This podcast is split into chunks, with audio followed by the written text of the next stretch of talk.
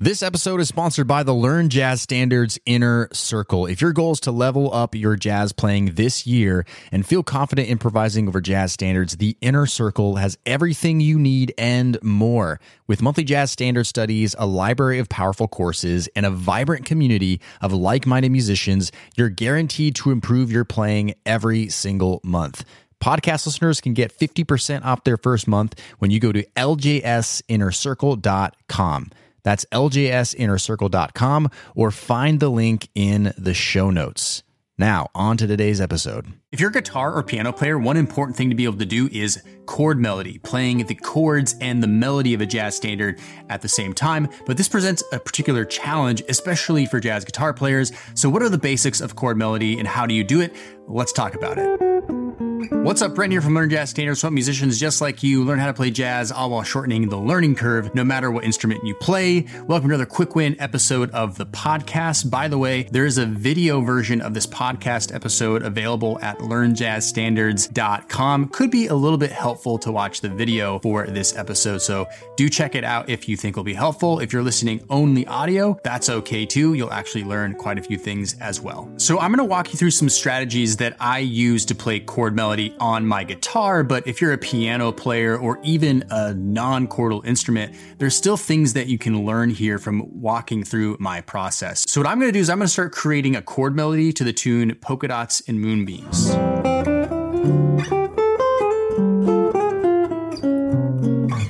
Okay, it's a beautiful jazz ballad, so this is a great opportunity. Now, the basics of chord melody are we need to find the melody notes and match them with the chords. So it goes out saying that you need to know the melody just by itself really well.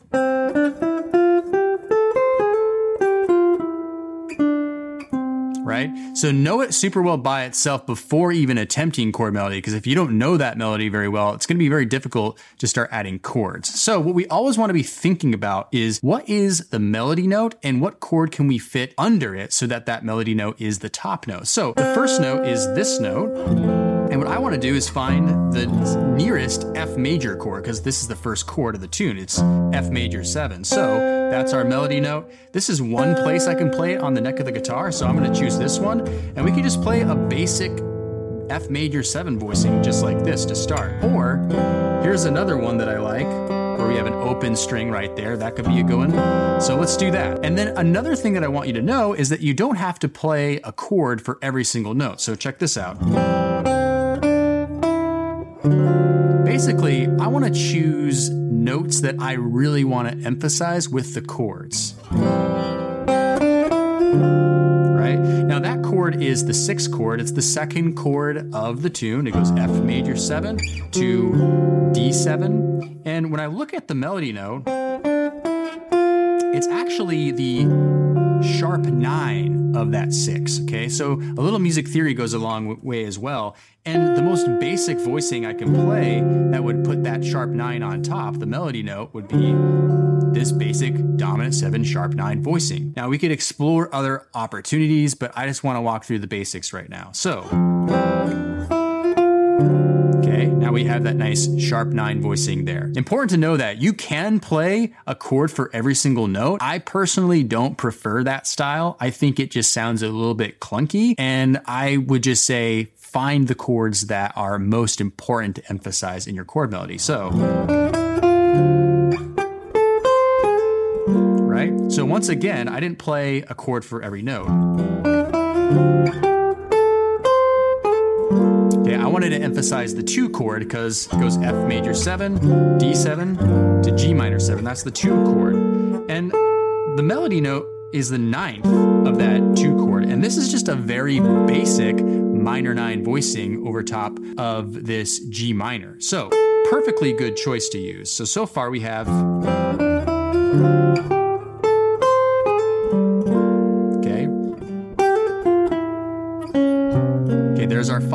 So I'm really nailing all those chords. I'm adding a flat nine in the melody, and that's a lesson you can do as well. Is if you want to add tension into a voicing, like adding a flat nine, then you can sometimes fudge the melody a little bit and change it up. So.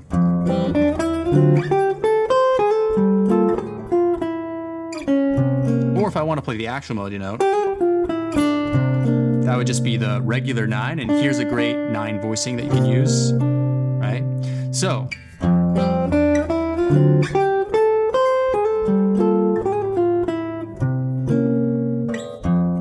back at the top of the melody again, we can use this same voicing, or we can even change it up. So I'm really trying to find voicings that fit nicely underneath that top note, which should be the melody note. Okay, let's keep going through. So let's do something similar again. Okay, now we have this as our melody note, and there's a lot of different choices we could do. But the one I think I want to choose today is this voicing like this for the minor seven, the G minor seven, but I'm gonna add the B flat and the bass. So it has that nice kind of almost pedally sound to it. So we have.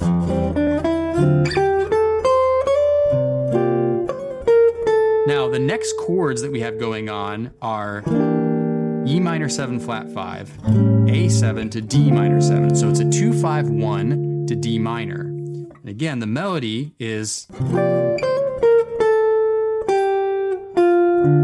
Right, that's where we're trying to go to the D minor 7. So, what voicings can I play underneath that? So,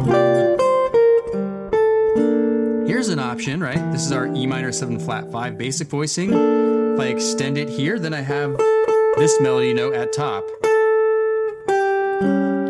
Melody note here, I could play right here. This is the A7, the 5. This works really well. And then I can resolve it to this kind of fourth D minor seventh voicing. So far, this is what we have in the chord melody.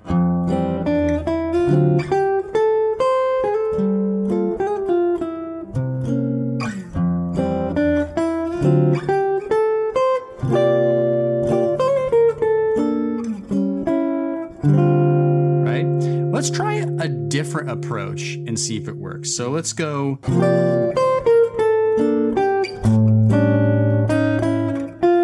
Okay, so this strategy that I'm using is basically adding what I would call ornaments. So again, I'm deviating a bit away from the melody in order to add some different flavors. So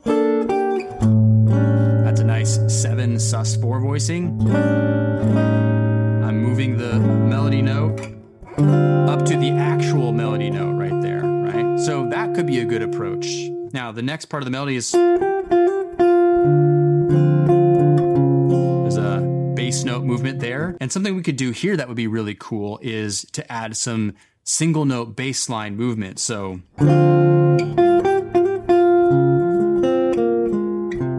right? So we could do something like that.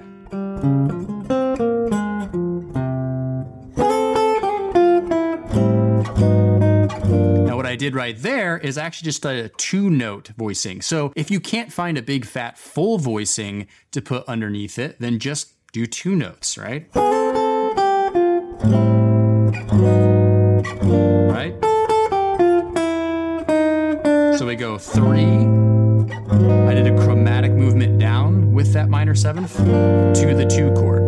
So, really, what it comes down to is me experimenting and creating and allowing different things to happen. So, let's kind of speed up the process here and get to the bridge because I think there will be some other lessons we can learn there. So, so far we have.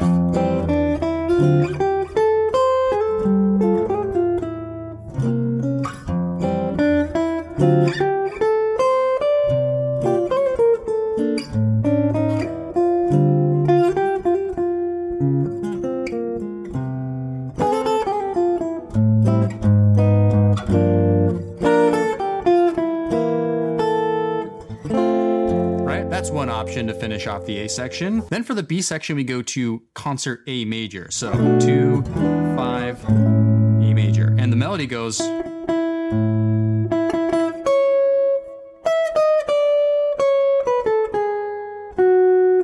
So let's find some notes, some chords to put underneath those notes. So let's start with this basic voicing for an A major seven. Now, what can we play here? So the chord is the sixth chord of A major.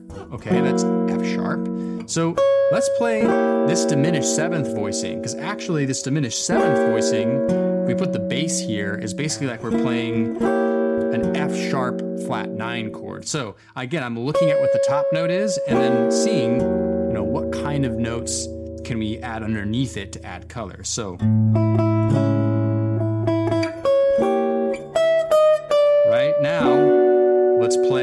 Two chord because that's another important chordal moment.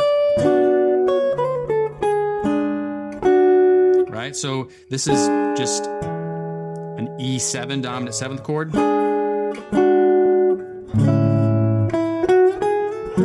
Okay, we played that before. That's a sharp nine.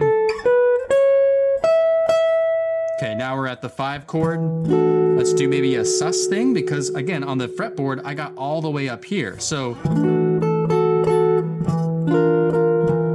nice sharp 11 voicing there that we can play.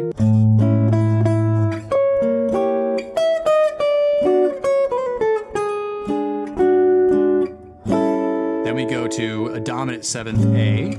Well, that's the melody note on top. So here's a good voicing that I could use for the dominant seven.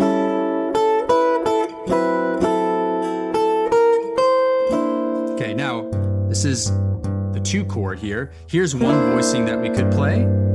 Okay, this is a really fun, cool voicing we could play. Okay, but we could play something else too. Like again, we could play this voicing. Here's our G note.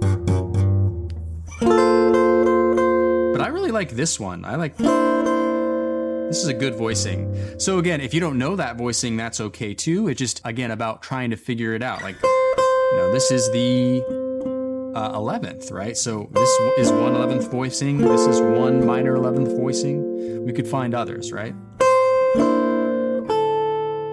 Okay, there's our five chord, and now we're back at the top of the A section. Okay, so always making those choices. After talking about some of my thought process as I go through this and some concepts, let's go ahead and I'm just going to play my own rendition here of chord melody of polka dots and moonbeams.